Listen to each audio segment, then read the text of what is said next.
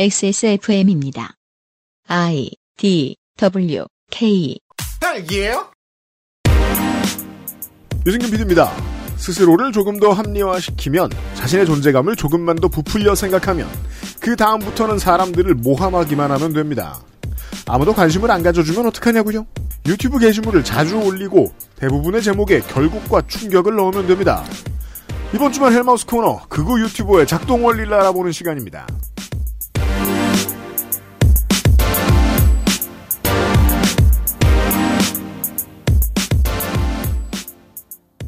우리 대책회의 팀이 나와 있고요. 아 맞다. 아, 맞죠. 저희가 비상시국 대책회의였죠? 네. 이렇게 세 명이요. 네. 네. 비상시국의 대책을 마련하는지는 모르겠지만 어쨌든 그런 회의를 마주하고 계신 헬마우스님이 계시고요. 계십니다. 네. 간사죠. 아, 아니면 고문. 그렇죠. 아 어, 잠시 졸지- 후에 졸지에. 인간의 내면을 깊숙이 들여다보는 이번 주의 헬마우스 코너 진행하도록 하겠습니다. 오, 오랜만에 온 김에 덕질인이 했어요. 그것은 알기 싫다는 이달의 PC로 만나는 컴스테이션 한의사가 제시하는 건강 솔루션 닥터라이즈 독일산 맥주 효모로 만든 데일리라이트 맥주 효모 비오틴 안심하고 쓸 수 있는 요즘 치약에서 도와주고 있습니다. 어떻게 하면 많은 분들이 부담 없이 좋은 제품을 드실 수 있을까? 그게 닥터라이즈를 개발하게 된 이유입니다. 한의사가 직접 연구 개발한 건강 고민 프로젝트 닥터 라이즈 엄청 다양한 PC 부품, AS 업체도 엄청 많고 AS 업체에 가셔도 무슨 질문을 해야 할지 모르겠다면 처음부터 컴스테이션 견적을 이용해 보십시오.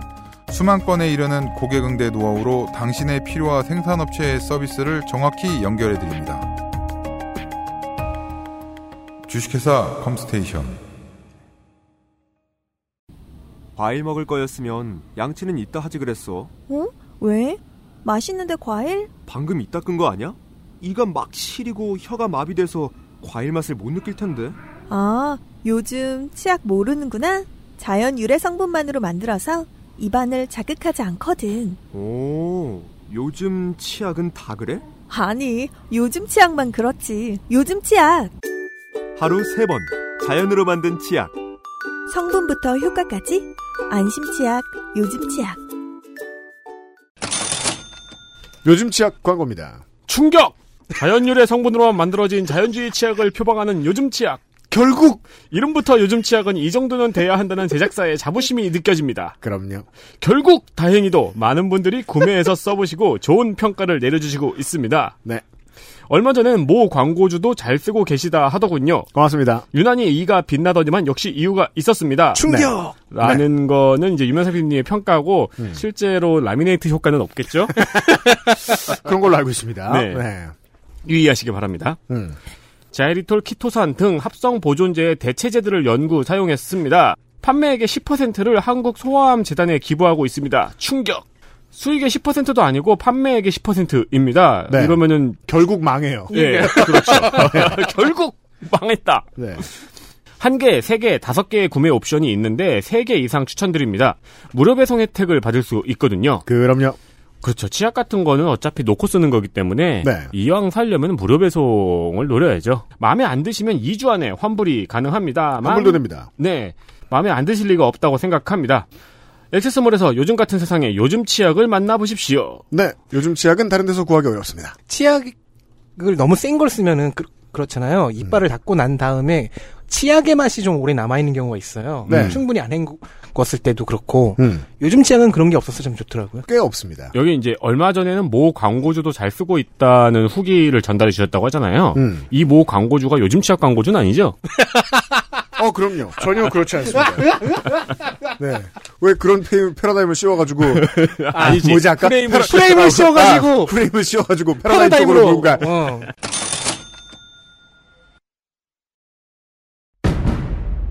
동지들 가짜뉴스를 hell로 보내 헬마우스입니다. 모멸감을 주고 모욕감을 주고 치가 떨리게 하는 거 거짓말 좀 하지 말란 말이야, 이 새끼야. 대단한 얘기가 아니에요. 가짜뉴스 만드는 유포자수는 너무 많고 그 새끼는 아무렇게나 만들어도 다 퍼뜨려주고 저 오물들을 치우려면 누군가는 오물통 속에 뛰어들어서 그 오물을 뒤집어쓸 각오를 해야 가짜 뉴스 확인 과정. 헬마우스 코너. 팟캐스트 에디션. 어제 저희들은 성재준 TV가 최초에는 극우가 아니었다. 그렇죠. 책을 위- 보여주고 위기긴 했지만. 네. 마치 그 신발 저 리뷰 동영상처럼 네. 박스를 보여주고 신발이 크군요. 320쪽쯤 될 것 같습니다. 이런 걸 하다가 어, 갑자기 유명한 사람을 집어넣고 까만 썸네일에 큰 글씨를 쓰고 어, 극우적인 아젠다를 넣자 조회수가 폭발했고 그 조회수가 폭발한 직후에 이 사람의 메시지와 정치적인 소신도 바뀐 것처럼 보인 상황. 그렇죠. 까지 말씀드렸어요. 헬머스고요. 헬머스님입니다. 예.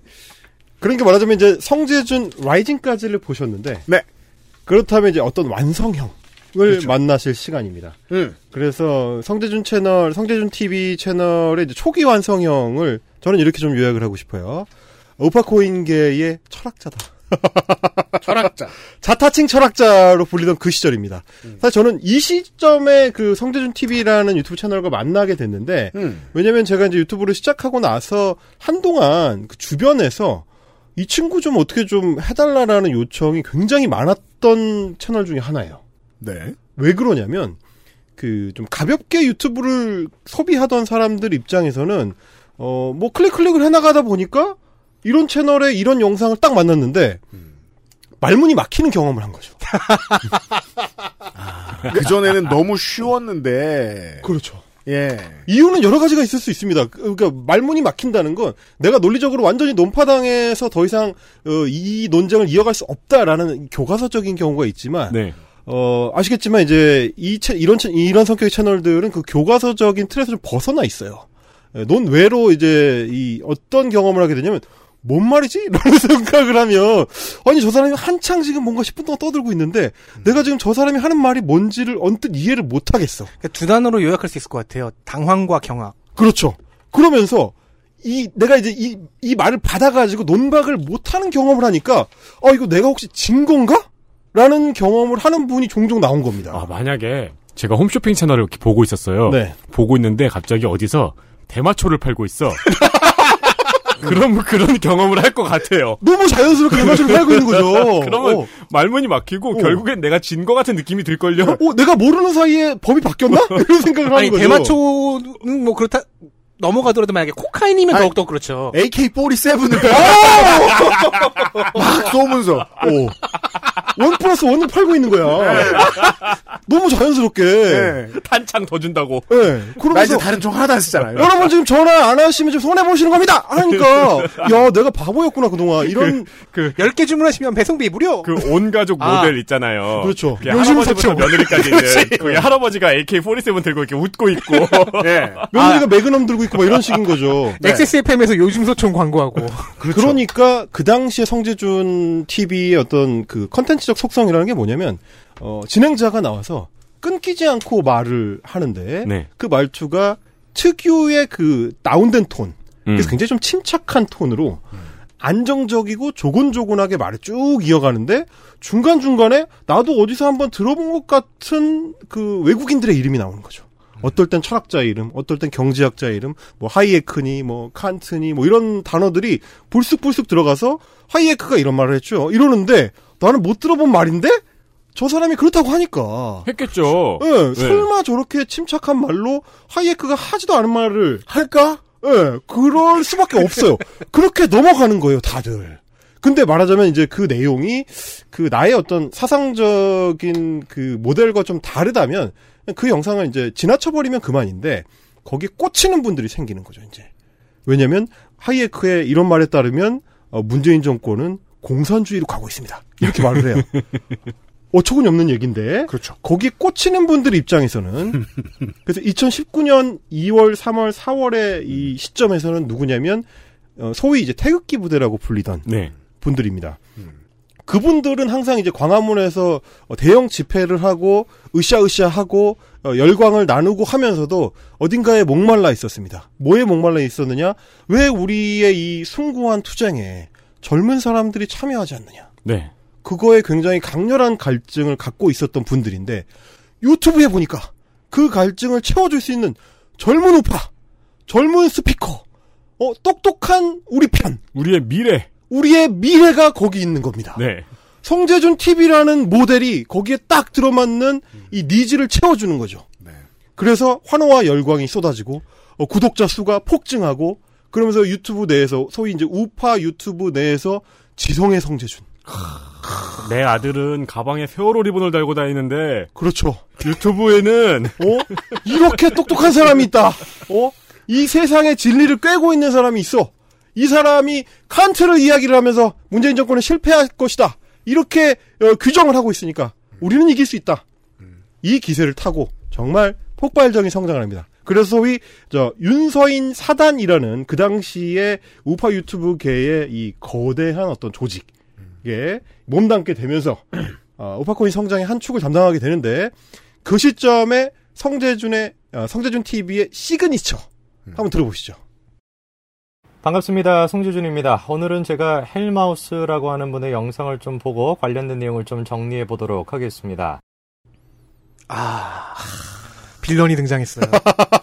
헬마우스님이 아니에요. 헬마우스라고 하는 분.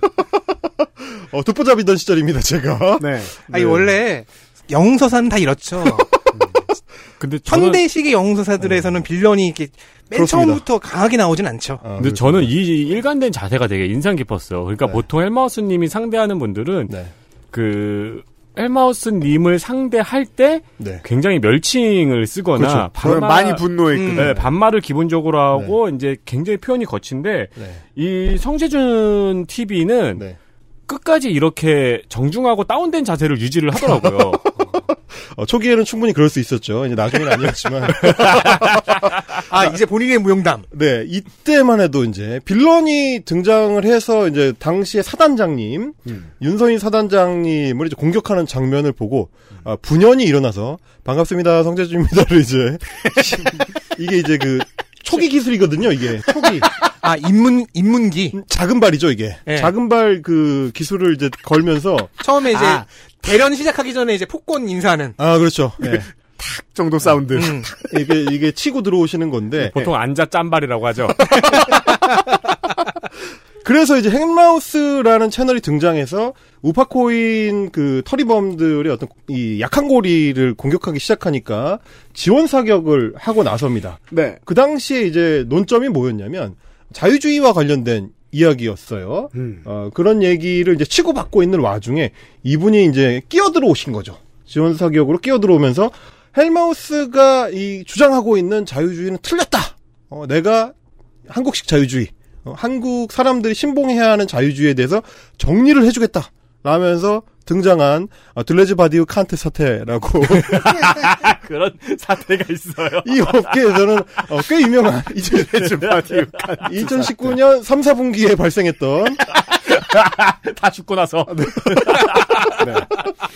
그래서 결국에는 그 참전으로 인해서 자기의 어떤 미천이 드러나게 되는 계기가 됩니다.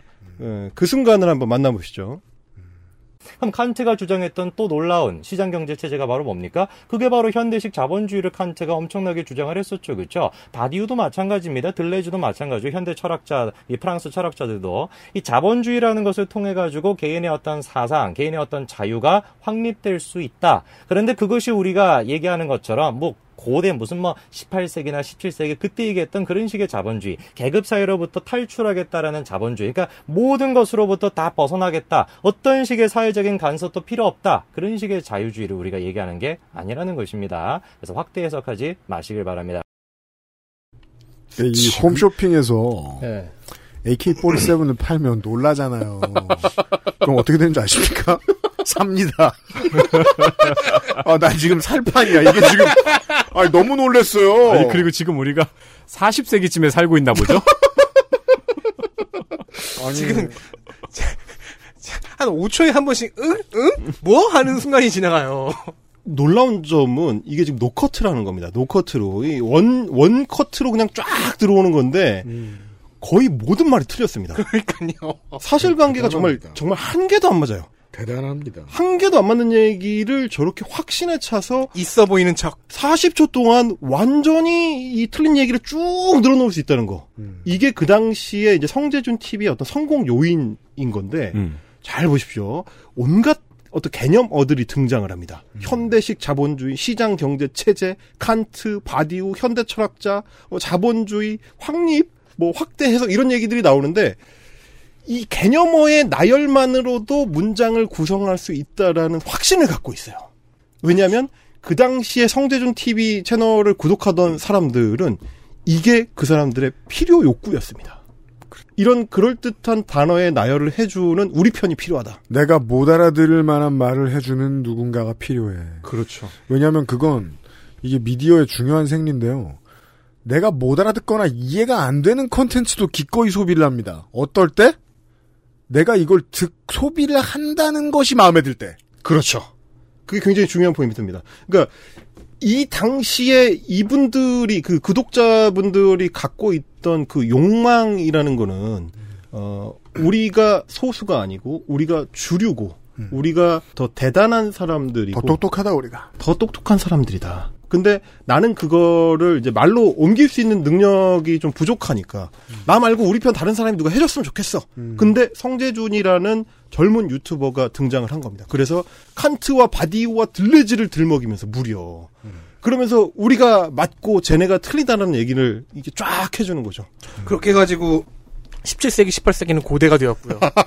진짜 하이라이트네요.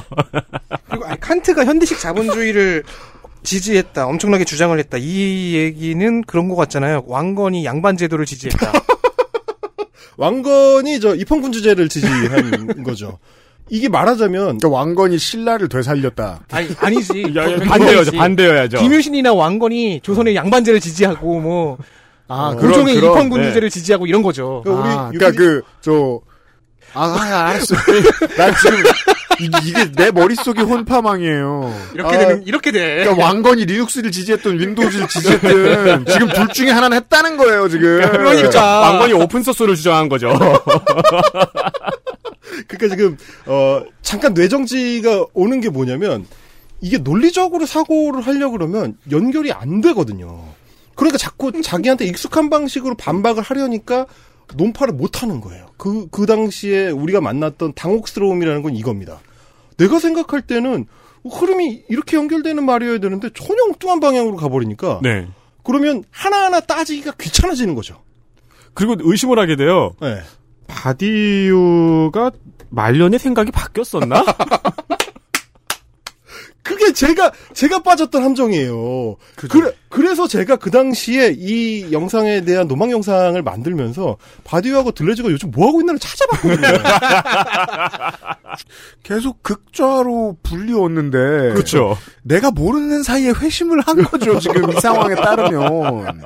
당혹스럽더라고요. 아 사실은 근데 이제 우리가 또 이- 익숙한 서사긴 하잖아요. 이제 그 젊은 시절에 굉장히 극좌적인 사- 생각을 갖고 있다가 네. 시간이 지나면 김무소화되는 경우가 김문소화되는 경우가 종종 있으니까 네. 사람은 뭐 그럴 수 있죠. 그러니까 내가 프랑스 철학에서 그 인문학 그 공부하던 시절에서 이제 너무 멀어져 왔으니까 15년 지났으니까 내가 까먹은 사이에 바디우 선생님이 개심을 하셔가지고 이제 어, 프랑스의 이 우파로 전향을 하셨나 이제 생각을 해서 찾아봤는데 아직도 70 넘고 80 넘은 그 시점에도 계속 신간을 내면서 어 공산주의를 주장하고 계시더라고요. 그럼요. 그러니까요. 네. 오죽하면 제가 찾아보다가 저, 저 위키피디아까지 봤는데 거기 이제 분류 기준에 극좌라고 돼 있어요. 내 생각이 틀리지 않았던 거야. 그 근데 이제 이분이 이렇게 너무 확신에 차서 주장을 하니까 네. 그 흔들리지 않는 눈빛이 있습니다. 성재준 TV 특유의 그 진행자의 그 이 강인한 눈빛. 그걸 그 눈빛을 보고 있으면 내가 틀렸나라는 의심을 한 번쯤 하게 되는 이, 이런 어떤 그 개념의 혼재. 그래서 17세기, 18세기를 고대화 섞고 자본주의와 자유주의 물론 이제 굉장히 좀 밀접하게 연관이 있긴 합니다만은 네. 그걸 너무 자연스럽게 섞는 섞는 행위. 칸트와 자본주의가 어떻게 만나나? capitalism이라는 개념 자체가 칸트 사후에 어, 마르크스에 이르러서야 겨우 확립이 되는 개념인데. 아직 태어나지도 않았던 개념을 칸트가 엄청나게 주장을 했다고 하니까 내가 보지 않았던 칸트의 책 중에 혹시 그런 게 있을래나? 라는 어떤 의혹을 갖게 되는 거. 그 칸트는 유언으로 너네 리눅스 안 쓰면 죽여버릴 거라고. 언제 나올지 모르겠지만.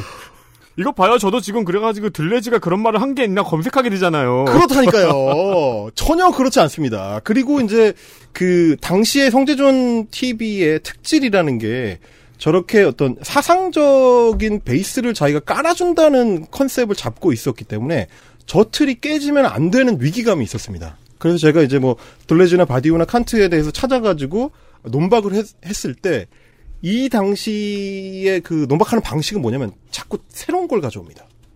그래서 아니 칸트가 capitalism이라는 개념이 정립되기 이전에 죽은 사람인데 어떻게 자본주의를 주장하냐라고 하면 그거에 대한 반박을 하는 게 아니라 칸트의 다른 얘기를 갖고 옵니다. 칸트의 영구 평화론이라는 책에 보면은 그런 얘기가 나온다. 라면서 새로운 주장을 해요. 근데 영구 평화론은 내가 읽어봤거든. 영구 평화론은 인문대생이라면 어쨌든 한번 지나가게 됩니다. 왜냐하면 칸트의 저작 중에서 그나마 읽기가 좀 쉽거든. 네. 철학과 인접한 학문을 하는 인문대생들은 그 책이 일부라도 접하게 돼요. 짧아요 일단. 맞아요, 맞아요. 이거 봐요. 똑같아지잖아요. 그렇죠. 책의 두께를 얘기하잖아요. 아니 이 경우는 아니, 아니 지. 이 경우에는 짧기 때문에 읽기가 아니, 편하다. 평, 소에 자꾸 시면을 들여다 보는데 닮아가는 부분도 있을 수 있지. 맥락이 그걸 여기 맥락이 있잖아. 그걸 패러다임 쪽으로 몰아가는. 그래서 제가 진짜 헤어나오지 못하는구만. 제가 정말 그 비슷한 부류로 내려가야 되는 순간을 만나게 되는데 이 경우도 마찬가지였습니다. 오죽했으면 오죽했으면 읽으면서도 다 읽, 읽었어요. 칸트 네. 책 전국평화론을 다 읽었어요. 다 읽었는데 혹시 내가 놓친 부분에 뭔가 자본주의라는 단어가 나오는 게 아닐까. 그러니까 그 업무량이 양쪽이 서로 붙어서 업무량이 너무 다른 거죠. 진짜 개, 개손해죠, 개손해. 말도 안 그러니까 되지. 이. 막 던지는 놈은 막 던진 다음에 자기 공격력을 계속 발휘하는 거죠. 또 막 던져. 예. 이것도 하긴 해, 저것도 하긴 해. 그러면은 헬마우스 팀은 그걸 다 읽어봐야 되는 거잖아요. 그럼 운동장 바깥까지 공주수로 다녀오는 거예요. 심지어 주워온 공이 맞는지 확인을 해야 되는 거야. 왜냐면 운동장 밖에는 공이 너무 많거든요. 인류가 2000년 동안 쌓아놓은 공이 있으니까. 그래서 제가 오죽했으면 그 영구 평화론은 운이 좋게도 전자책이 있습니다. 그래서 전자책을 구입을 하면 어떤 이점이 있냐면 PDF, 텍스트 PDF. 검색이 텍스트 되죠. 검색이 됩니다. 그쵸. 그래 제가 넣어서 다 찾아봤어요. 자본주의도 넣어보고 자본도 넣어보고 뭐 이런 식으로 자유주의 뭐 이런 걸 다 찾아봤는데 자본주의라는 단어는 애초에 그 책에 등장하지를 않아요. 그렇, 그렇죠. 당연히 등장할 수가 없죠. 그 단어가 없었으니까 그 시절에는. 네. 근데도 그런 근거를 거- 말하자면 거짓 근거인데 네. 그 거짓 근거를 가져오면서 이 책을 찾아보시면 여기 나옵니다라고 흔들어 버린단 말이죠. 그죠, 맞아요. 그러면은 헬마우스는 가가지고 삼국유사를 펴놓고서 open source를 검색해야 되는 거죠. 아, 삼국유사의 리눅스가 어디 나오는지 세 번, 열 번도 또 읽고. 아니 근데 야, 이거 만파식적이 혹시 프로그램 이름 아니야? 그러니까 아니 그런 근데 게 있었던 것 같은데? 공봉 OS인가 봐. 만약에 이제 네. 그 상대방이 자유주의란 단어가 나온다는 게 아니고 명시적으로 이 구간은 자유주의를 표시하는 거다라고 네. 그 자기가 출처한 부분을 떼 와서 보여주면 되는 거잖아요. 절대 그렇게 하지 않습니다. 그게 확실한 거죠. 네. 네. 절대 그렇게 하지 않습니다. 그리고 구독자들도 그 순간을 원하지 않을 거라고. 그걸 원하지 생각합니다. 않아요. 음. 결국은 나열하고 넘어가는 게 중요하기 때문에 비슷한 현상이 이 사람하고 이제 논쟁을 하다 보면 계속 나오게 되는데 앙시앙 레짐 시대의 자유주의 사태가 있습니다. 그 그것도 한번 들어보고 말씀 나눠보겠습니다. 앙시행 레짐 사태. 이분이 얘기하는 자유주의라는 게 굉장히 좀 빈약해요. 그러니까 그 지금 보면은 이분이 얘기하는 자유주의라는 것은 무슨 뭐 왕정 시대, 무슨 뭐 어, 그런 어떤 그 앙시앵 레짐이라고 하는 그런 어떤 시대로부터 벗어나려고 했던 프랑스 대혁명이 추구했었던 그 자유주의 그것만을 지금 한정시켜서 얘기하시는데 현대에서 얘기하고 있는 사회주의라는 것은 물론 폴 크루그먼 폴 크루그먼적인 신좌파적인 사회주의도 있고 그런 식의 자유주의도 있지만 우리가 흔히 얘기하는 로크 몽테스키외 그리고 칸트로 이어지고 있는 자유주의도 있습니다. 그렇기 때문에 자유주의를 그냥 단순하게 계급 사회에서 해방한 개인 이 차원에서 이해하고 있으면 이거는 자유주의를 너무 협소하게 보는 것이죠. 그- 제가 아는 배운 사회학적인 지식과 많이 다르네요. 그러니까 사실은 그 어, 법정신 얘기할 때 네. 저는 사실 그런 그 3학년 과목들 많이 안 배웠단 말이에요. 뭐 2.25 맞은 놈이 3학년 과목 뭐가 그렇게 많이 가. 근데 그래도 저는 이 몽테스키웨에 대해서 공부한 사람과 공부하지 않은 사람의 차이를 정확히 구분할 수 있어요. 후자는 몽테스키 웨 이렇게 읽어요. 오! 맞아! 갑자기 내가 그래! 한자 왜가 돼요. 그래서 도- 동생이 몽테스키 등이 됩니다. 몽테스키가 러시아 사람이라고 그래요.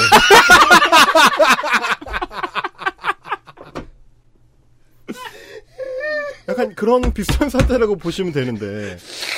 그러니까 어 떤 제가 제가 추정하기로는 그렇습니다. 어떤 단어들이 자신의 머릿속에 있어서 그 단어들을 연결해서 꺼내놓기만 하면 이게 이제 문장이 된다고 생각을 하다 보니까 네. 로크나 몽테스큐에나 칸트가 어느 시대 사람인지가 헷갈려 버린 거예요. 자니 자신이. 네.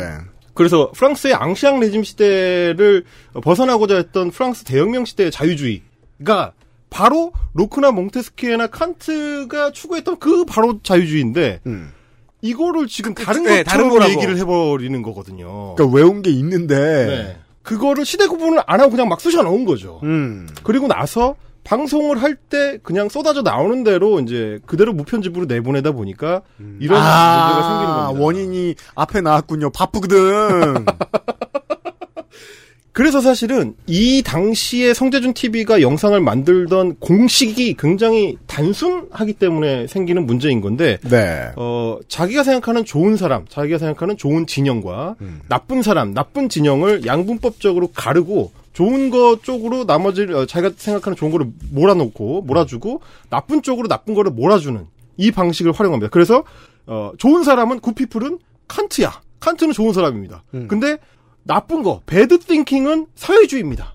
근데 사실은 사회주의 안에는 자유주의적 속성도 이제 함께 묻어 있는 것이고 우리가 이제 근현대사를 흘러오면서 사회주의가 했었던 역할이 있는데 음. 그건 나쁜 거니까 다 지워버려야 돼요. 지워버리다 보니까 자유주의는 사회 자기가 생각하는 어, 좋은 거인 자유주의는 나쁜 거인 사회주의와 만날 수가 없다. 음, 대결에서 한쪽이 삭제됐다. 그렇죠. 그러니까 자꾸 자기가 좋아하는 어, 자유주의에다가 칸트를 붙이려다 보니까 이두 개가 붙어 있는 좋은 거에다 하나를 더 붙여야 됩니다. 자기가 좋아하는 자본주의를 붙여야 돼요. 그러니까 세 개를 나란히 놓고 보니까 좋은 거 칸트, 어, 좋은 거 자유주의, 좋은 거 자본주의가 있으니까 자유주의를 중간에 빼버리면 존 로크 칸트 자본주의 이렇게 연결이 되는 거죠. 이 사람이 러블리즈 안 좋아한 게 다행이네요. 나이 순서대로 8명의 이름을 외워야 하니까요. 그러다 보니까 어떤 개념의 혼재가 굉장히 어지럽게 늘어져 있습니다. 뭐 신좌파라는 개념이 60년대 이후로 굉장히 뭐 중요하게 대두됐던 경제학적 뭐 철학적 관점이긴 하지만 그거를 갑자기 폴 크루그먼 왜 그게 연결되는지 아직 이해를 못했어요. 그러시죠? 그러니까 어. 이해를 근데 이, 렇게 생각하면 이 사람의 함정에 빠진다는 걸 이제는 알겠어요. 그렇습니다. 왜냐하면 내가 이 성제준 TV의 진행자인 내가 폴 크루그먼이라는 뉴욕타임즈의 칼럼니스트 그 생각할 때는 싫습니다. 싫은 게 문제죠. 뉴욕타임즈는 어, 좌, 좌파 매체. 그쵸. 어, 그러니까 좌파 매체에 기고를 하는 폴 크루그먼은 좌파. 근데 신좌파에도 좌파가 들어가잖아. 그러면 폴 크루그먼은 신좌파. 이렇게 되는 거죠. 아. 어떻게 이렇게 생각을 덜하고 생각, 생각하는 법을 이렇게 배웠대, 그새. 이게 제일 어려운 기술인데, 이 사람들의, 그러니까 비밀 중에, 우리가 열지 못하는 비밀 중에, 그 문을 열었어요, 우리가. 이렇게 생각하면 되는구나. 같이 허우적대다 보면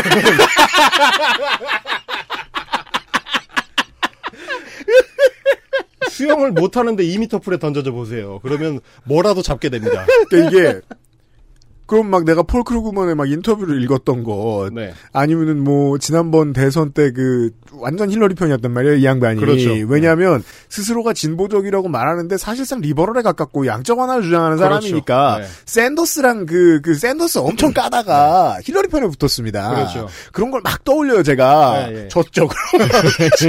졌다고! 그러면! 정확하게 친 거예요, 지금. 그렇죠. 아, 왠지 아마도 그러니까 폴 크루그먼 같은 경우는 얼마 몇 년 전에 방한해서 뭐 노동조합이 더 강해야 한다 뭐 이런 얘기 하고 갔잖아요. 그렇죠. 어 얼마 전에 와서 이런 얘기 했네? 그러면은 새로워. 어 그렇지 새롭지 못 보던 사람이 왔으니까 그럼. 그러면 신좌파지. 어, 어른인데. 노인인데. 바로 그런 문제점. 아, 보리적 합수의 진수예요. 문제점들이 허우적대게 됩니다. 어. 사실은 우리만 해도 이미 그 일테면 이제 이런, 이런 거죠. 매일경제에서 뭐 토론회를 한다고 해서 네. 어, 폴 크루그먼을 비싼 강연료를 주고 데려와서 네네. 노동조합에 대한 관련된 질문을 했더니 자신들이 전혀 원하지 않는 대답을 하는 노동조합은 더 강해야 한다. 네 그런 장면을 보고 매경 사장님이 당황하시는 네. 그런 것 같은 장면이 연출되는 건데 그 생각해 보면 매경 사장님의 상상이나 네. 성재준 TV의 상상이나 네. 크게 다를 바 없는 수준인 것 같아요. 정 반대에서 본 거죠. 어허. 아, 그나마 아, 그나마 매경 사장님은 뭔가 기대하는 게 있었다는 점에서는 좀 차이가 어, 있는 아니 것 그것도 같아요. 웃기죠. 이거 케인즈 학파의 경제학자인데 그 사람 그렇죠. 데리고 와봤자 어, 그런 식의 어떤 말하자면 이건 제가 생각할 때 이제 미천이 드러나기 시작하는 음. 건데 아직 준비가 덜 된 상태에서 자기 롤을 착각한 결과물인 거죠. 그러니까 그나마 이제 우파 코인 터리범으로 급 전환을 한 뒤에 거기에 그 돈을 쏘는 사람들을 위한 코멘터가 되겠다라고 했다면 아 조금 더 이제 자기를 갈고 닦는 과정을 거친 뒤에 어, 롤플레이를 시작을 했어야 되는데 이게 약간 이 어떤 비대화, 자아 비대화의 과정을 거치니까 내가 어, 기존에 하던 어떤 어투에 얹어서 그럴듯한 단어들을 나열을 해주면 나를 지성인으로 대우를 해주고. 빨리 아무거나 포장해서 더 팔아야지. 그렇죠. 정규재 선생님, 어, 이 거두 정규재 선생님이 주최하는 토론회에 내가 패널로 나갈 수도 있고, 어, 심지어 그 당시에는 황교안 당시 자유한국당 대표가 주최한 간담회에 패널로 참석을 하는 네. 어마어마한 사건들이 일어나니까. 자유한국당 행사에 많이 참여했죠. 아, 많이 참여했습니다. 그래서 나란히 황교안 대표와 앉아서 청년 문제에 대해서 이야기를 하는 네. 그런 경험을 몇 번 하다 보니까 아 나의 롤이 이게 맞구나. 나는 나는 이 우파의 지성인이구나. 우파계의 어떤 어, 철학자구나. 사상가구나. 이런 착각에 빠져들어서 호적되는 와중에 갑자기 헬마우스라는 애를 만나가지고 이거 놀라운 경험을 하게 된 거예요. 그러다 보니까 이제 그 당시에는 제대로 대응을 제가 판단할 때는 어, 초기에 제대로 대응을 못했습니다. 그래서 어, 계속 토론을 맞붙는 그 악순환이 벌어져요. 아.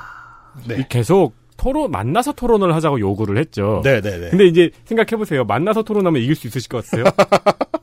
아니 일단 저는 제 자리에 없겠죠. 왜냐면 계속 공을 주소로 한참 그러니까 다니니까. 뒤에 책을 이만큼 쌓아놓고 토론을 해야 되는데 그럼 이 중에 없는 저서를 이야기하겠죠. 그렇죠. 그렇죠. 그런 상황이 되는, 그러니까, 뭐, 실제로 그런 일이 벌어졌습니다. 그 영상으로 토론을 하던 그 당시에도, 갑자기 하이에크 책을 자신의 그 머리 위에 있었던 책장에서 꺼냅니다. 그 책이 뭐, 천 페이지가 넘는다는 점 굉장히 강조하면서, 거기서 무슨 내용이 나온다고 하는 거예요. 근데, 근데 그거는 사실 답하기가, 어, 불가능하죠. 그거를 그, 이, 실시간으로 벌어지는 토론에서 하이에크의 그 두꺼운 책에 그 단어가 나오는지 안 나오는지 여부를 가려서 이, 할 수가 없으니까. 네.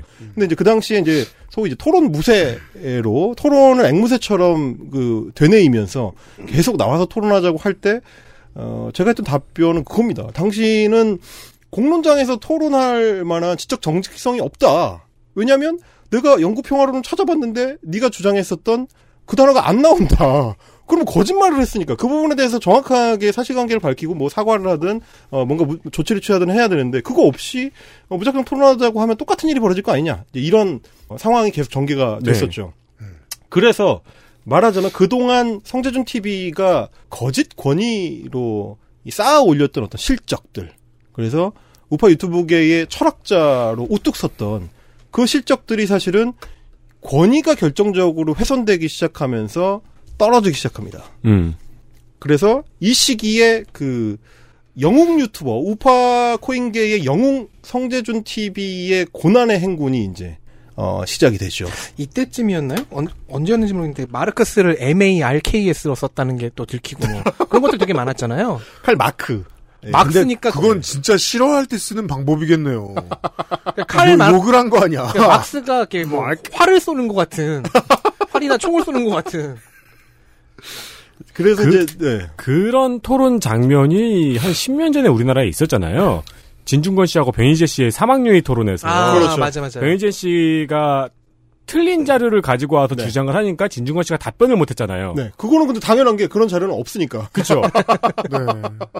답변을 할 수가 없는 상황이 벌어질 수가 있는 거죠. 이제 그런 식으로 쌓아 올렸던 건데 카운터를 먹고 나서 상당히 좀 힘든 시기를 보냈습니다. 그래서 저희가 그때 이제 계속 추적하기로는 조회수가 그 시점에 반토막이 나고 음. 그리고 어, 노란 딱지가 굉장히 많이 붙었습니다. 음. 가짜 뉴스로 공격을 받았기 때문에 네. 큰일 났네요. 네. 그리고 이제 구독자 수가 25만 30만 정도에서 정체되는 음. 그래서 늘지 않는 사태가 벌어지면서 위기감을 느끼게 된 그래서 어떡하지? 라는 고민을 좀 했던 것 같습니다. 이 시기에. 이 영웅이 게 시련이 찾아왔어요.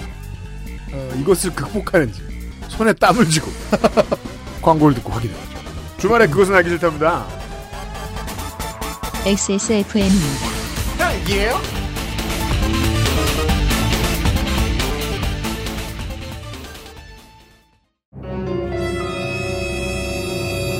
자, 지금부터 머리라는 단어를 입 밖에 꺼내면 죽는 거야.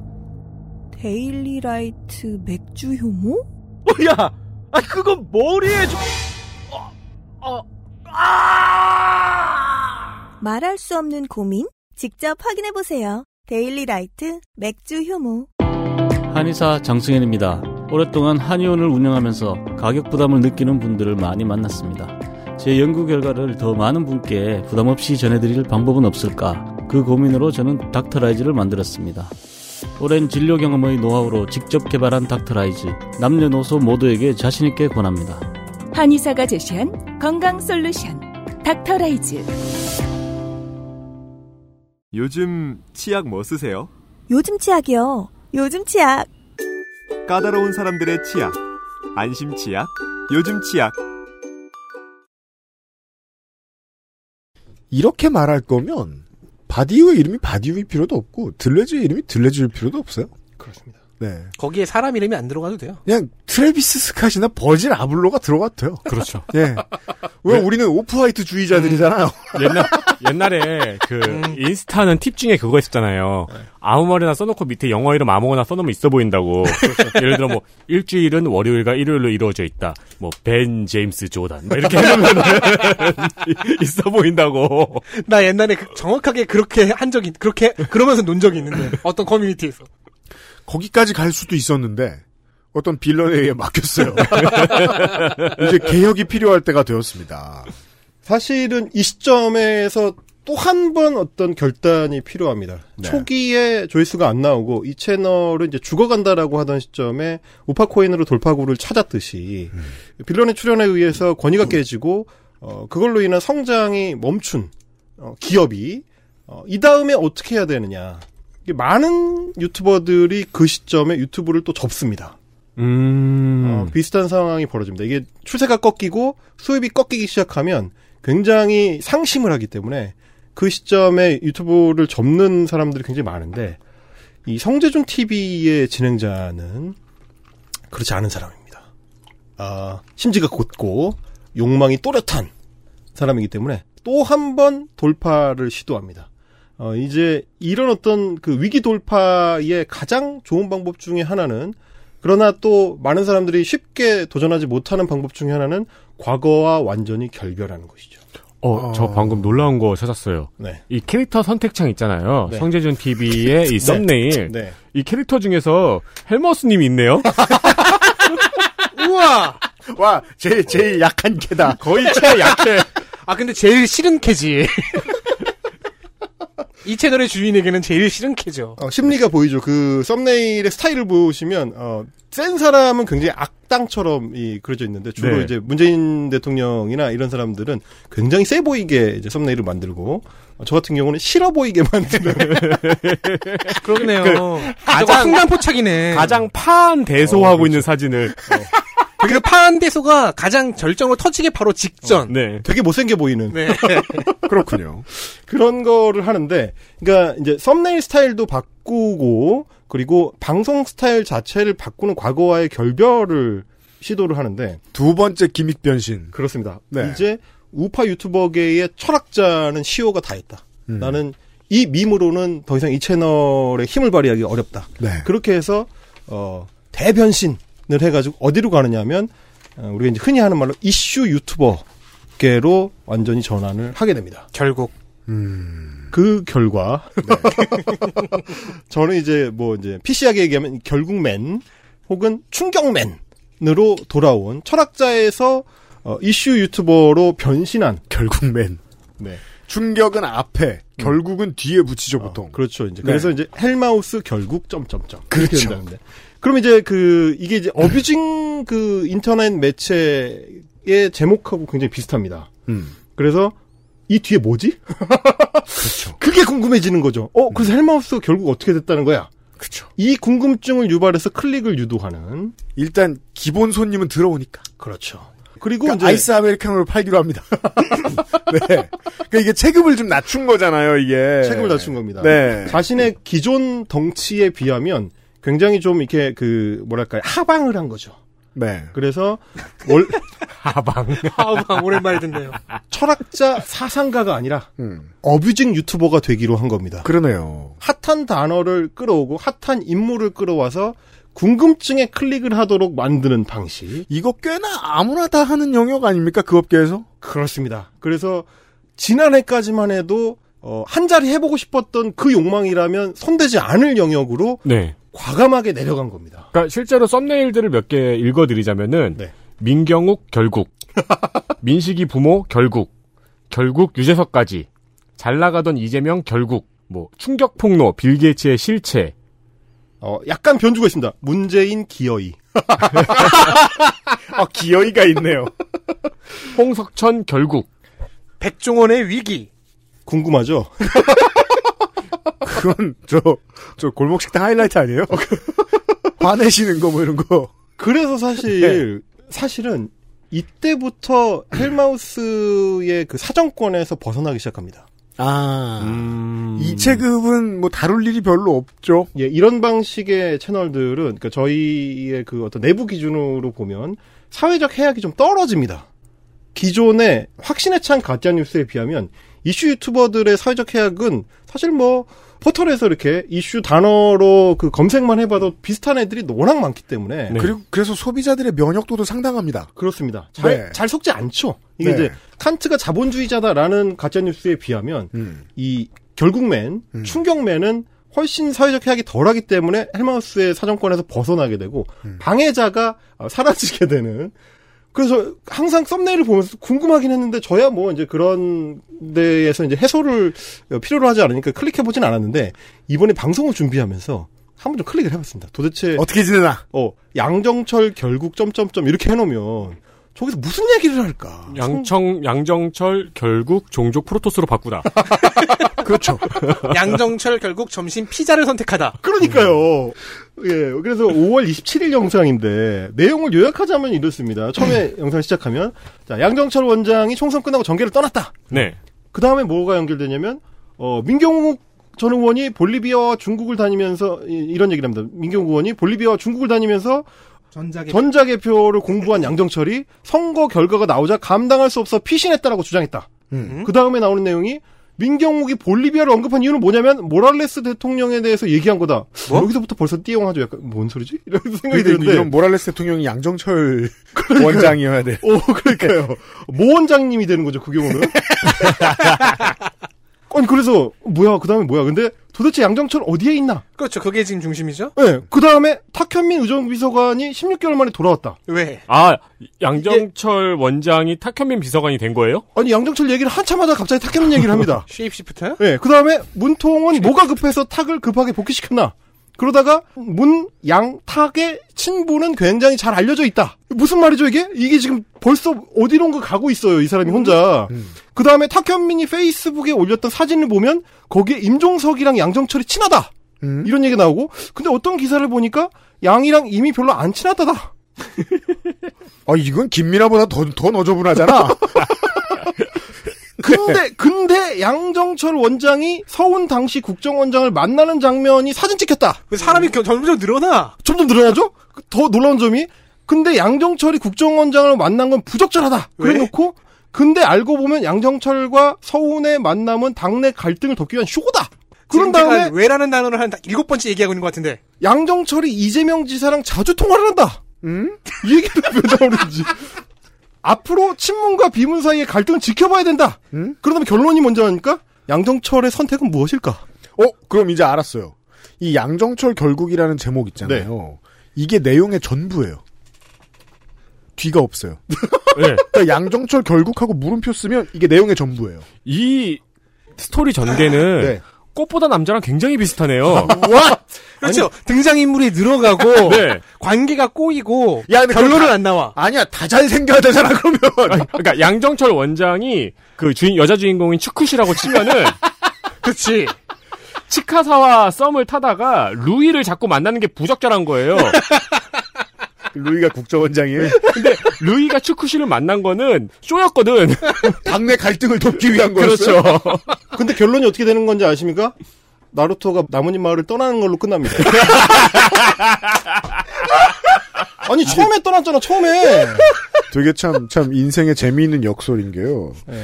말하는 걸로 먹고 사는 사람인데, 이 내용만 보면, 말할 줄 모르네요?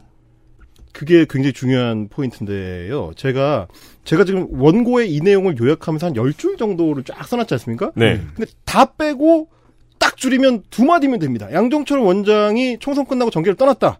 앞으로 양정철의 선택은 무엇일까? 네. 이, 이거면 다 요약이 끝나는 거예요. 중간은 다 필요 없고. 내용 없어요. 그러면 그걸 보고 나면 저의 궁금증은 그건 거죠. 나도 궁금해 말을 해달라고. 그러, 그리고 이 전개가 정신없고 이리저리 튄다는 것만 제외하면은, 네. 같은 공식이네요. 아무, 아, 아무 사람의 이름이나 끌고 와서, 개념을 끌고 와서 쭉 나열한 것처럼, 그렇죠. 이 사건, 저 사건, 이 사람, 저 사람을 그냥 쭉 이어놨을 뿐이에요. 그렇죠. 지금 혹시 들으시는 분들은 제가 악의적으로 성재준 TV의 그 영상을 악의적으로 편집해서 요약을 했다고 생각하실까봐 제가 한 3, 40초 정도만 잘라놨습니다. 한번 들어보세요.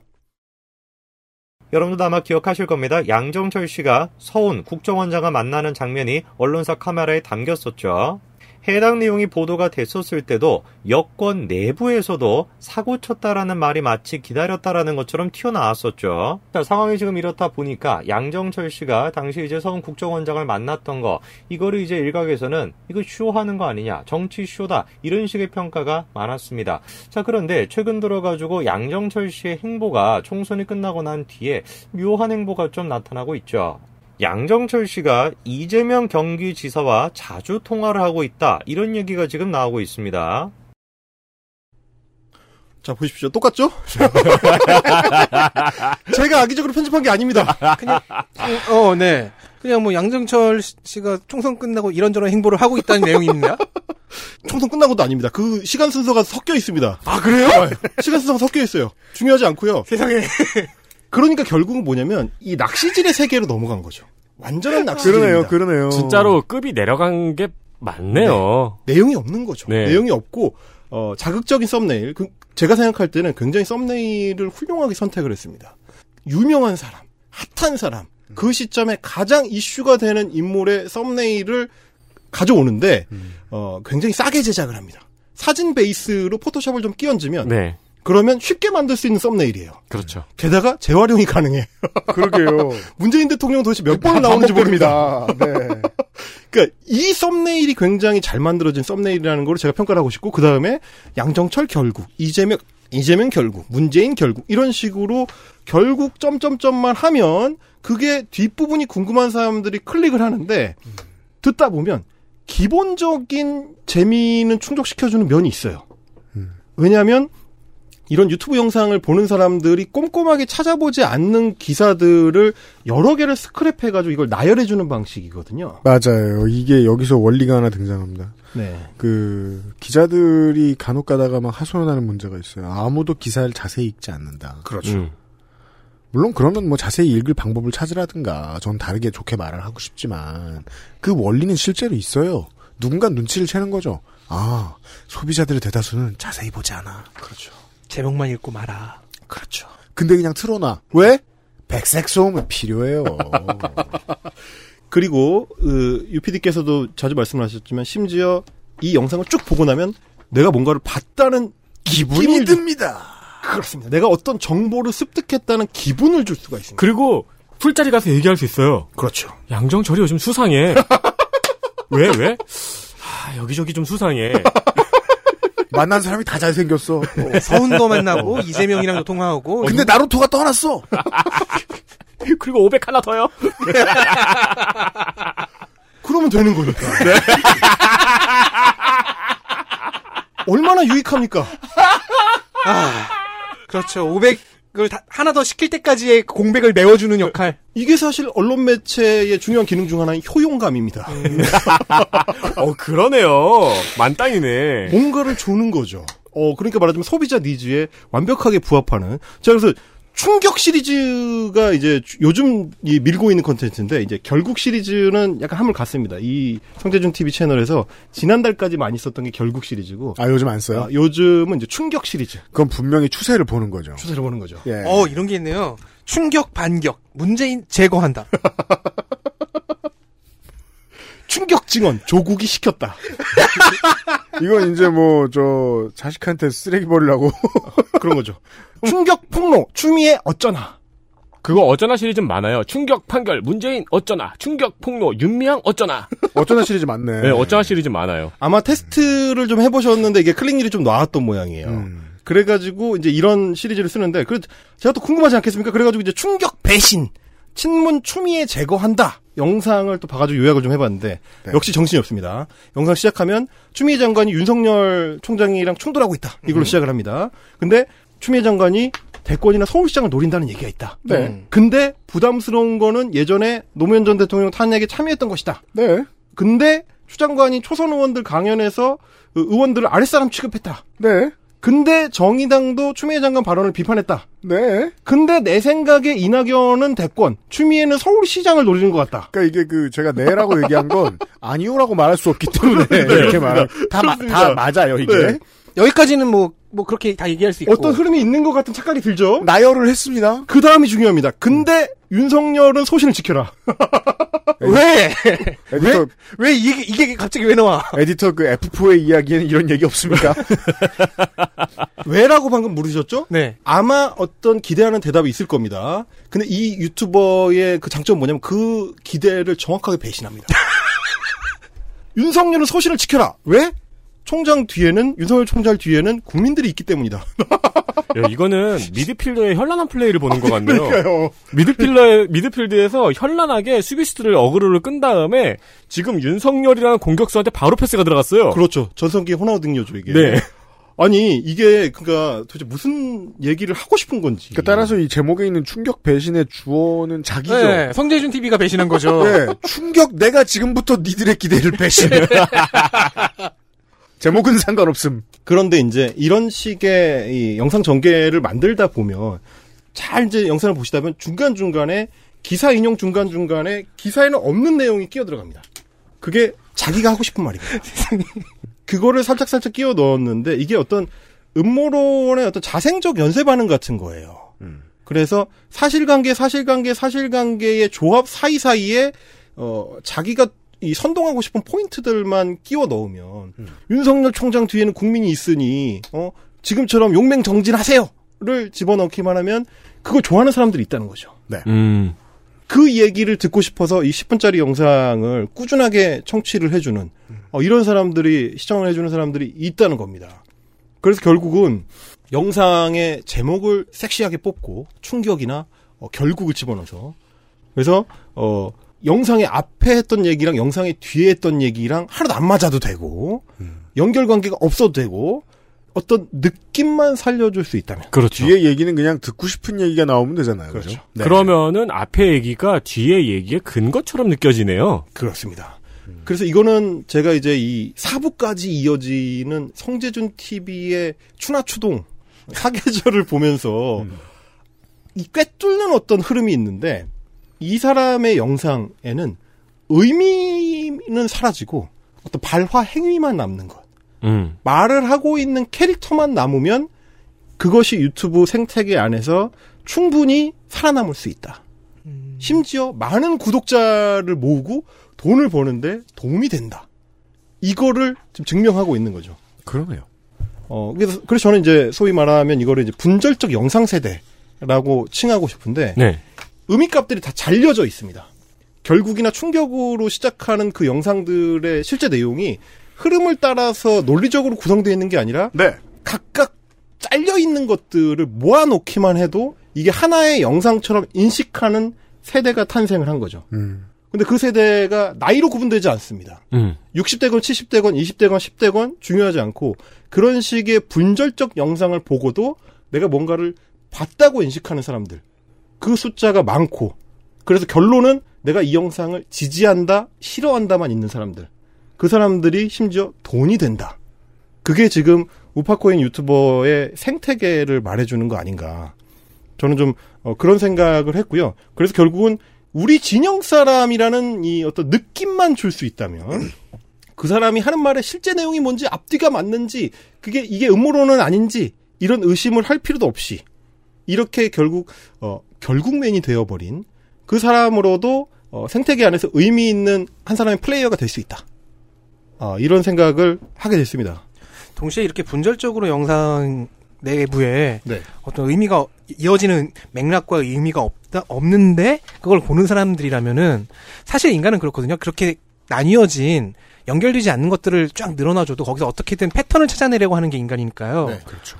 그러면 보는 사람들마다 다르게 이 영상을 해석- 해석하고 있겠네요. 그렇죠. 저 같은 사람은 안 보니까 모르죠.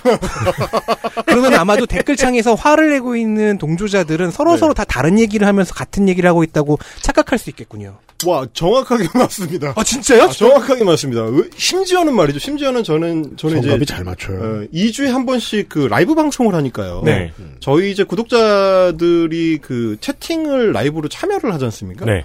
저희가 방송을 하고 있는 내용과 다른 얘기를 하는 분들이 굉장히 많습니다. 아, 막 순대 맛있다, 이렇게요? 그럼요. 그리고 아유, 이제 우리 놀랄 때 많아요. 왜냐면 그 그러게요. 그게 되게 중요한 원칙이란 말이에요. 세상 모든 문화 상품은 소비한 사람이 만든 거지 만든 놈이 만든 게 아니에요. 음. 예. 그런 자본주의 천병 영상 매체 음. 유튜브 세계에서 어, 살아남는 법이 무엇인가를 성대준 TV는 보여준다. 그러게요. 제가 어, 팁을 좀 드리자면 이 우파코인이라는 이 거대한 상업성에 좀 주목하실 분이 있다. 나도 요거 좀 해보고 싶다라고 하면 어, 지금의 요약을 한번 보십시오. 일단 어떻게 해야 되느냐면 어, 이슈 대응에 빨라야 됩니다. 112 법칙 기억하시고요. 1시간, 2시간 내에 하루에 한두 개의 영상을 꾸준히 올린다. 요거 기억하시고 또 하나는 음모론의 양념을 칠 수 있는 센스가 필요합니다. 자신만의 독특한 음모론 하나 좀 이게 기술을 좀 개발을 하시고 어, 그 다음에 마지막에 뜬금없이 진영 논리를 내세우면 됩니다. 마지막에 반드시. 이 정권은 망한다. 이런 것만 있으면 어, 10분을 내내 따라왔던 그 시청자가 아, 이 사람 우리 편이구나 라는 도장을 꽝 찍어줍니다. 왜냐면 중간 단계는 그 시청자가 알아서 만들어줄 테니까. 그렇죠. 아 권선징악이란 문재인 망한다 이거군요. 그렇죠. 그러니까 바로 제 우파 유튜버들 보면 공통적으로 나타나는 특징인데 그 희망을 심어줘요. 문재인 정권이 망하는 사건이 터졌다. 그렇죠. 민주당 내분 한다. 이런 식으로 보는 사람이 기분 좋게 누를 수 있는 썸네일을 만들더라고요. 그래서 그 이제 선구자였던 그 신의 한 수의 썸네일을 3년 동안 관찰한 결과 문재인 정권 한 2,000번 정도 망했습니다. 아, 사실 지금 여, 이 캐릭터 셀렉터 화면 같이 되어 있는 이 썸네일들의 그 제목만 봐도 네. 어 문재인 정권은 이미 망했어요. 굉장히 망했습니다. 만신창이에요. 어 제도 망하고 그제도 망했는데 여전히 정권이 지속되고 있는 상태라서 그런 느낌과 간지를 주는 이슈 유튜버 성재준의 탄생이 이렇게 1년 반에 걸친 긴 과정 으로 그렇습니다. 완성돼 있다. 그래서 저는 아주 흥미롭게 지켜보고 있습니다. 성재준 TV라는 이 유튜브 채널의 변신이 여기가 끝일까? 혹은 그 다음 스텝을 또 그가 준비하고 있는 것은 아닐까? 왜냐하면 겨울이 다시 돌아온다면 다시 책장 앞에서 찍을 텐데 아 그렇죠. 그럴 리는 없고 어, 아닌 게 아니고 조회수가 떨어지고 있네요. 네, 그래서 약발이 네. 지금 다 돼가고 있습니다. 그러니까 전성기 때는 20만 회를 넘겼는데 최근에는 10만 회 수준이네요. 그렇게 되면은 이제 위기 의식을 슬슬 느끼기 시작할 텐데 제가 이제 관찰한 결과 이분은 그 떨어지는 추세를 두 달간 지켜보면서 다음 준비를 하시기 때문에 음. 다음 준비는 무엇일까? 썸네일일까? 내용일까? 타이틀일까? 저는 아주 흥미롭게 지켜보고 있다. 여기까지 알려주신 바에 따르면 아마도 그 다음번 컨설턴트를 또 받을 가능성이 있겠네요. 네, 그렇고 성재준 TV 정도 되면 이제 컨설팅 하셔도 된다. 아 그러게요. 네, 2년 실제로 도와달라고 찾아오는 그럼요. 이제 그 수하라고 볼 수 있는 학생들도 그렇죠. 있을 수 있어요. 네. 2년 버틴 유튜버는 이미 하나의 기업이다. 저는 그렇게 말씀드리고 싶습니다. 이런 이야기였습니다. 어, 오늘 여전히 이게 우리는 그 헬마스 코너를 통해 배우는 게 많습니다. 그리고 또 이게 저의 잠깐 코너, 어, 팟캐스트도 그래요 코너. 비슷한데, 정말 이, 이 정도의 차이를 극한으로 놓고 실험해보는 장이에요, 유튜브는 가만히 보면. 그렇죠. 제가 아까 왜 그 사막류의 토론 같은 거 말씀드렸냐면, 에디터가 뭘로 웃고 있어요? 서장훈 씨 얼굴이 있고 네. 서장훈 씨 큰일 날래요라는 영상이 있는 거예요. 음. 그래서 도대체 서장훈 씨가 무슨 정치적 발언을 했나 해가지고 클릭을 해보니까 음. 부동산 정책 얘기네요. 낚시의 기술이죠. 유명한 사람을 걸고 클릭을 유도하라. 뭐 그래서 서장훈 씨가 뭐 부동산이 많아서 큰일 났다는 거. 아 이렇게 이렇게 연결하려고 하면 지는 거죠. 벌써 졌어요. 그쵸? 그러면 안 돼. 그러면 클릭할 거잖아. 그럼 지는 겁니다. 근데 왜 그, 저, TV의 라이브 방송의 토론 프로그램 봐도 그런 브라바도의 연속이긴 해요, 실제로. 당장 체크할 수 없는 거 가지고 싸우고, 당장 꺼낼 수 없는 지식을 가지고 스스로를 방어하기도 하고, 그렇죠. 그런 기술들 많이들 보여줘요. 근데, 그게 이제 그, 학자로서의 양심, 혹은 뭐, 저술가로서의 양심을 가지고 표준 오차를 둡니다. 그걸 그, 리밋을 해제해 본 거죠, 지금. 어, 제가 생각할 때 원래 없었던 것 같아요, 리밋이. 9900K급의 그렇죠. 오버. AK47의 안전장치 없이 나온. 네. 아, 이번 주에는 예, 인류학을 공부해본 시간이었습니다. 헬마우스님 수고 많으셨습니다. 감사합니다. XSFM입니다. 딸기예요?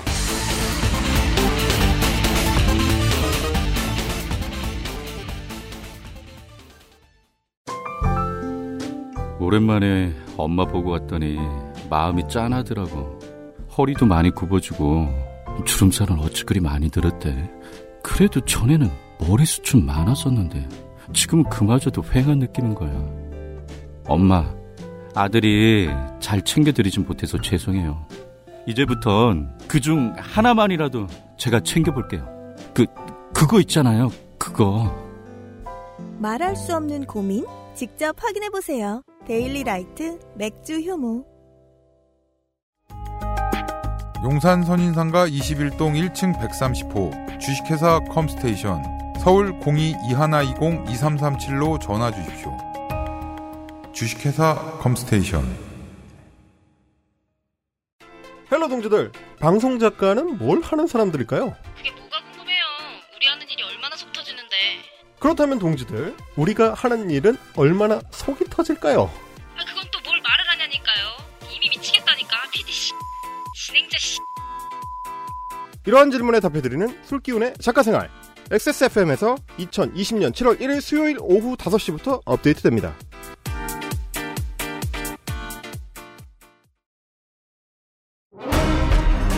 아스트랄 뉴스 기록실 뉴스 아카이브 뉴스 아카이브입니다. 네, 뉴스 아카이브인데 49년 전의 이야기를 하겠습니다. 네, 1971년 7월 9일 49년 전 이번 주에 경기 평택시의 주한미군기지 캠프 험프리스 앞에 기지촌에서 일어난 일입니다. 캠프 험프리스는 지금도 있죠? 그럼요. 심지어 점점 커지고 있죠? 네. 네, 용산기지도 내려가고 해서. 음. 어, 이 사건의 내용이 좀 특이합니다. 주한 미군 중 흑인 병사들이 기지촌의 클럽을 돌아다니면서 인종차별에 대해 항의하면서 한국인을 때리고 기물을 부수는 등의 시위를 했던 사건입니다. 음.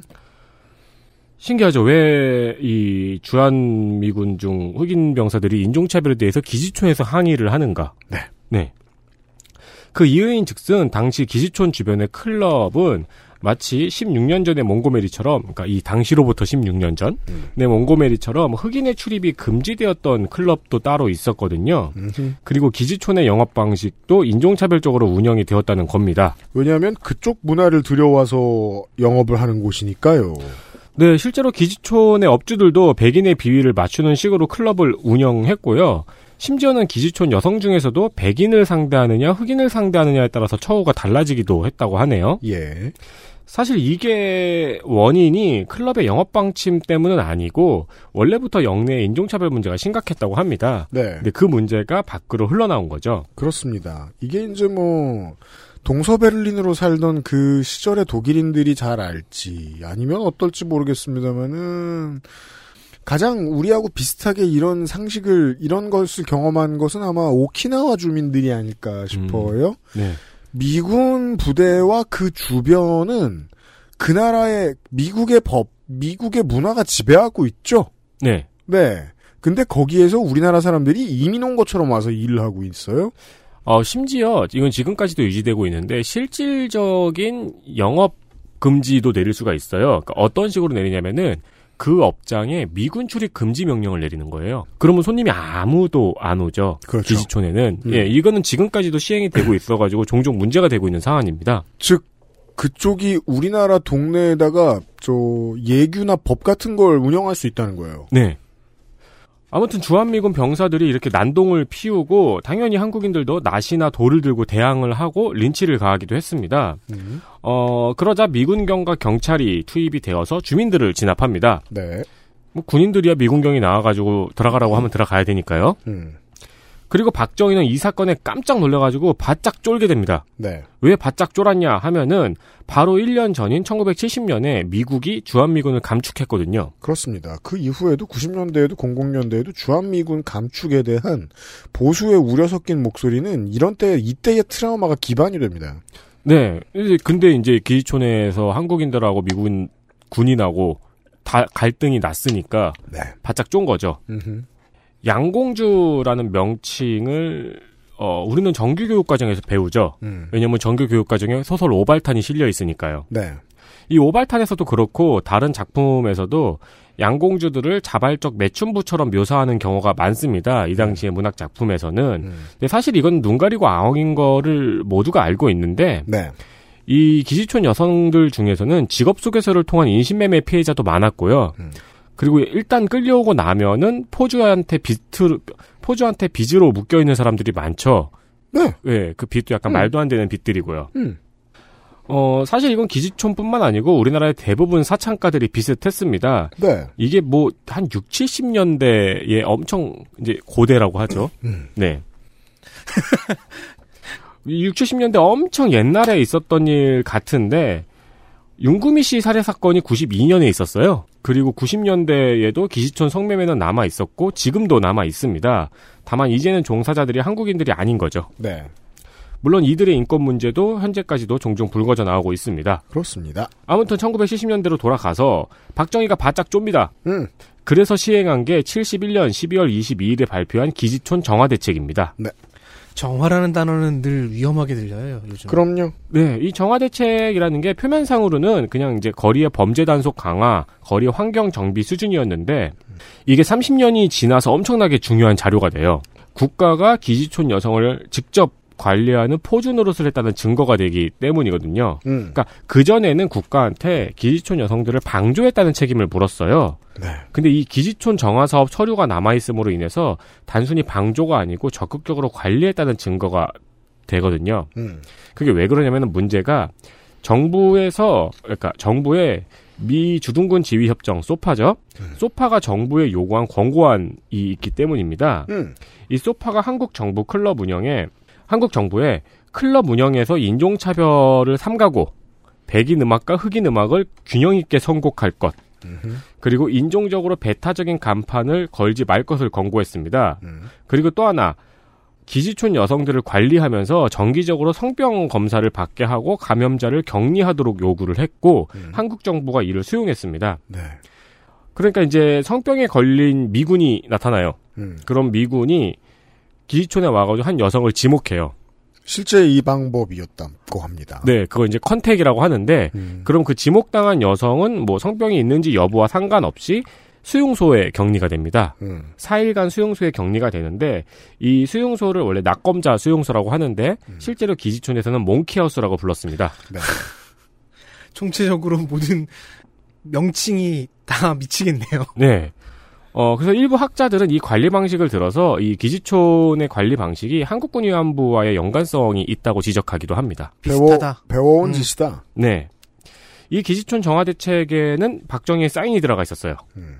그래서 2013년 민주당의 유승희 의원이 국가기록원으로부터 이 자료를 입수를 합니다. 네. 그리고 이 자료는 곧 다음 해인 2014년 전직 기지촌 여성들이 국가를 상대로 소송을 제기하는 발단이 되고 이 여성들은 재작년에 일부 승소 판결을 받게 되기까지 이릅니다. 그렇습니다.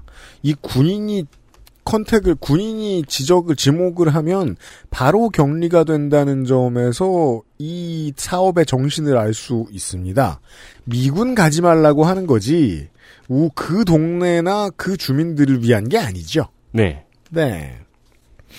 진짜 그 여기 이 일에서 가장 중요한 건 일본군의 위안 문제하고 닮아도 너무 많이 닮아 있다는 문제 고요. 네, 이 안정리 사건으로 인해서 이제 박정희 정부가 기지촌 여성을 관리하는 방식에서 음. 그 옛날의 방식을 가져왔다는 음. 연관성이 보여진다는 거죠. 그렇습니다. 실제로는 그 또 이거를 그 담당하던 관료 중에 제가 누군지는 모르겠는데 제가 정확히 기억을 못 하는데 새마을 담당하던 사람이 있었어가지고 네. 이걸 기지촌 새마을 운동이라고 부르기도 했었어요.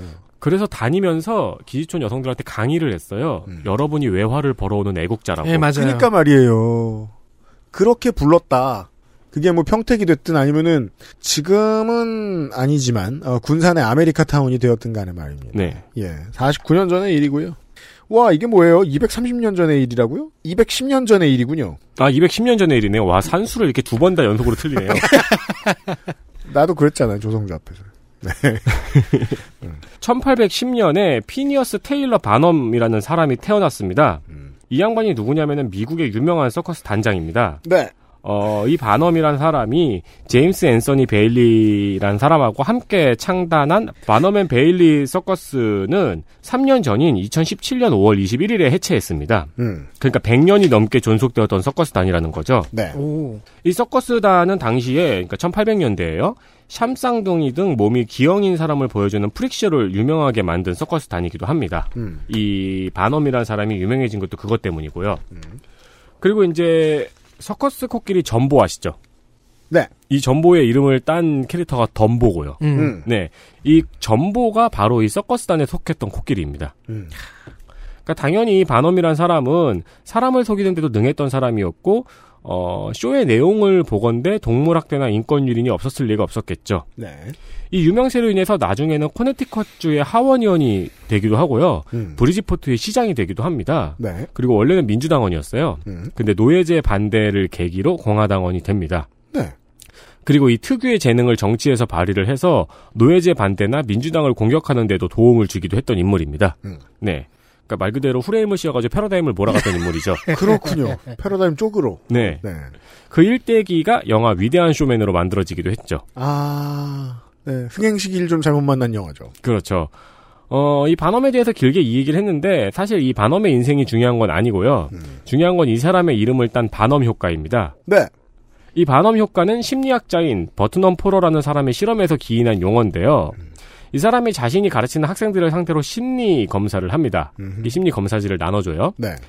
근데 이 검사지는 의미가 없고 이 검사는 가짜였습니다.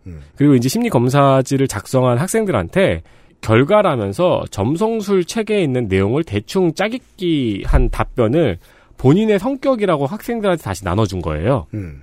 그러니까 심리 검사 결과 당신의 성격은 이런 성격으로 나타났습니다라고. 그렇죠. 근데 모두에게 똑같은 답변을 나눠준 거예요. 음. 근데 실제로는 모두가 다른 내용을 받았다고 믿는 거죠. 자신의 설문 결과에 따, 그 설문 내용에 따른 결과라고 믿는 거니까. 음. 그리고 이 내용이 본인의 성격과 맞는 것 같은가? 하는 설문을 했어요. 네. 이 답변이 맞는 것 같은지. 음. 여기에 5점 만점에 4.26점이 나온 겁니다. 그러니까 다시 말해서 모든 학생들한테 똑같은 내용인데 자신의 성격과 그러니까 이 똑같은 내용을 모든 학생들한테 돌렸는데 모든 학생들이 이 내용이 자신의 성격과 잘 맞는 것 같다고 답한 겁니다. 네. 어, 이거에 대한 비결은 누구에게나 해당할 수 있는 막연한 문장을 쓰는 겁니다. 누구에게나 해당할 수 있는 막연한 문장. 네. 성가비는 누구에게나잖아 대상이 나를 주어를 나를 넣으면 안 되지. 그러니까 너를 놓고 막연한 말을 해보려고 그런 거야. 근데 넌 막연한 게 없다. 막막하다 이놈아. 당신의 내면은 누구에게나 당당하고 싶지만 사실은 많은 사람들의 눈치를 보고 있다. 아, 저 잘하네. 그렇죠.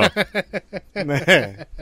이 실험을 한 번만 한 게 아니에요. 매 학기마다 반복이 됐고 그때마다 늘 비슷한 결과가 나왔다고 합니다. 음. 여기에 반엄 효과라는 말이 붙은 이유는 이 반엄이 생전에 We've got something for everyone. 그러니까 우리에게는 모든 사람을 만족시킬 수 있는 무언가가 있다라는 말을 한 것에서 딴 명명입니다. 그렇습니다. 그러니까 즉 어, 심리 테스트나 설문조사를 했을 때 모든 사람을 만족시킬 수 있다는 문장이 있다는 거죠. 이 학생들이 받은 질문 내용 중 몇 줄만, 아니, 학생들이 받은 답변 내용 중 몇 줄만 한번 살펴보겠습니다. 이게 자신에게 적용되는 말인지 한번 확인해 보세요. 당신은 자신에게 비판적인 경향이 있습니다. 어, 어, 어, 어, 그런 것 같아. 당신은 당신에게 도움이 되지 않는 아직 사용하지 않은 잠재력이 있습니다. 어, 그러고. 아이고. 당신은 가끔씩 성적인 부분을 조절하는데 문제가 있습니다. 잘 쓰네요, 진짜. 네. 당신은 가끔 스스로 옳은 결정을 내렸는지에 대한 심각한 의문을 품기도 합니다. 진짜 에브리원이네요. 당신은 스스로가 독립적이고 자유로운 사고를 가진 사람이란 걸 자랑스러워하며 다른 사람의 말에 어, 특정할 만한 근거가 없으면 받아들이지 않습니다. 네. 그리고 당신은 외향적이고 친절하지만 가끔은 내향적이며 다른 사람을 경계하기도 합니다. 제가 이번 주에 이걸 많이 하게 되네요. 가끔은이 진짜 많이 들어가요. 언제나 그렇다라고 결정적으로 얘기하지 않고 결정적으로 얘기하는 건 그 사람을 그 답변자 읽는 사람을 칭찬하는 내용일 뿐이에요. 네. 그러면은 모두가 받아들여요. 그러니까 대충 이런 내용입니다. 그러니까 당연히 점성술, 별자리, 혈액형 등이 유행을 했을 때 이를 지적하는 용어로 많이 쓰였죠. 그렇죠. 혈액형으로 예를 들면은 A형한테 당신은 대부분 내향적이지만 가끔은 사람을 만났을 때 즐겁기도 합니다. 음. 라고 해요. 그리고 B형한테 당신은 사람들을 만났을 때 즐거워하지만 가끔은 내향적입니다. 라고 쓰면 되는 거죠. 그렇죠. 음. 어, 이 원고를 쓰다가 문득 생각이 나가지고 오, 요즘 이게 유행이라고 하잖아요. MBTI. 갑자기. 네. 이게 이게 저 중학교 때도 한번 유행을 했었고 저 대학교 때도 한번 유행을 했었거든요. 네. 심지어 대학교 때 그 면접 보러 가는데 거기서 MBTI 시킨 적도 있어요. 진짜? 그 에디터가 중학교 한 3학년 때쯤 제가 고등학생일 때쯤에 개신교계에서 이게 한번 MBTI가 큰 그 유행했던 적이 있어요. 그렇구나. 나도 교회에서 했어. 맞아요. MBTI 검사해봤다고요? 네, 그래가지고 MBTI 검사 이걸 원고를 쓰다가 중간에 해봤어요. 갑자기 오랜만에. 생각이 나가지고. 오랜만에. 네, 근데 결과로 나오는 문장이 진짜 제 마음에 쏙 들어요. 그리고 윗 문장들하고 상당히 비슷해요. 아, 그렇군요. 제가 왜 이런 의심을 했냐면은 저는 원래 INTP로 이렇게 논리적이 않은 검사는 잘 믿지 않는 성향이거든요.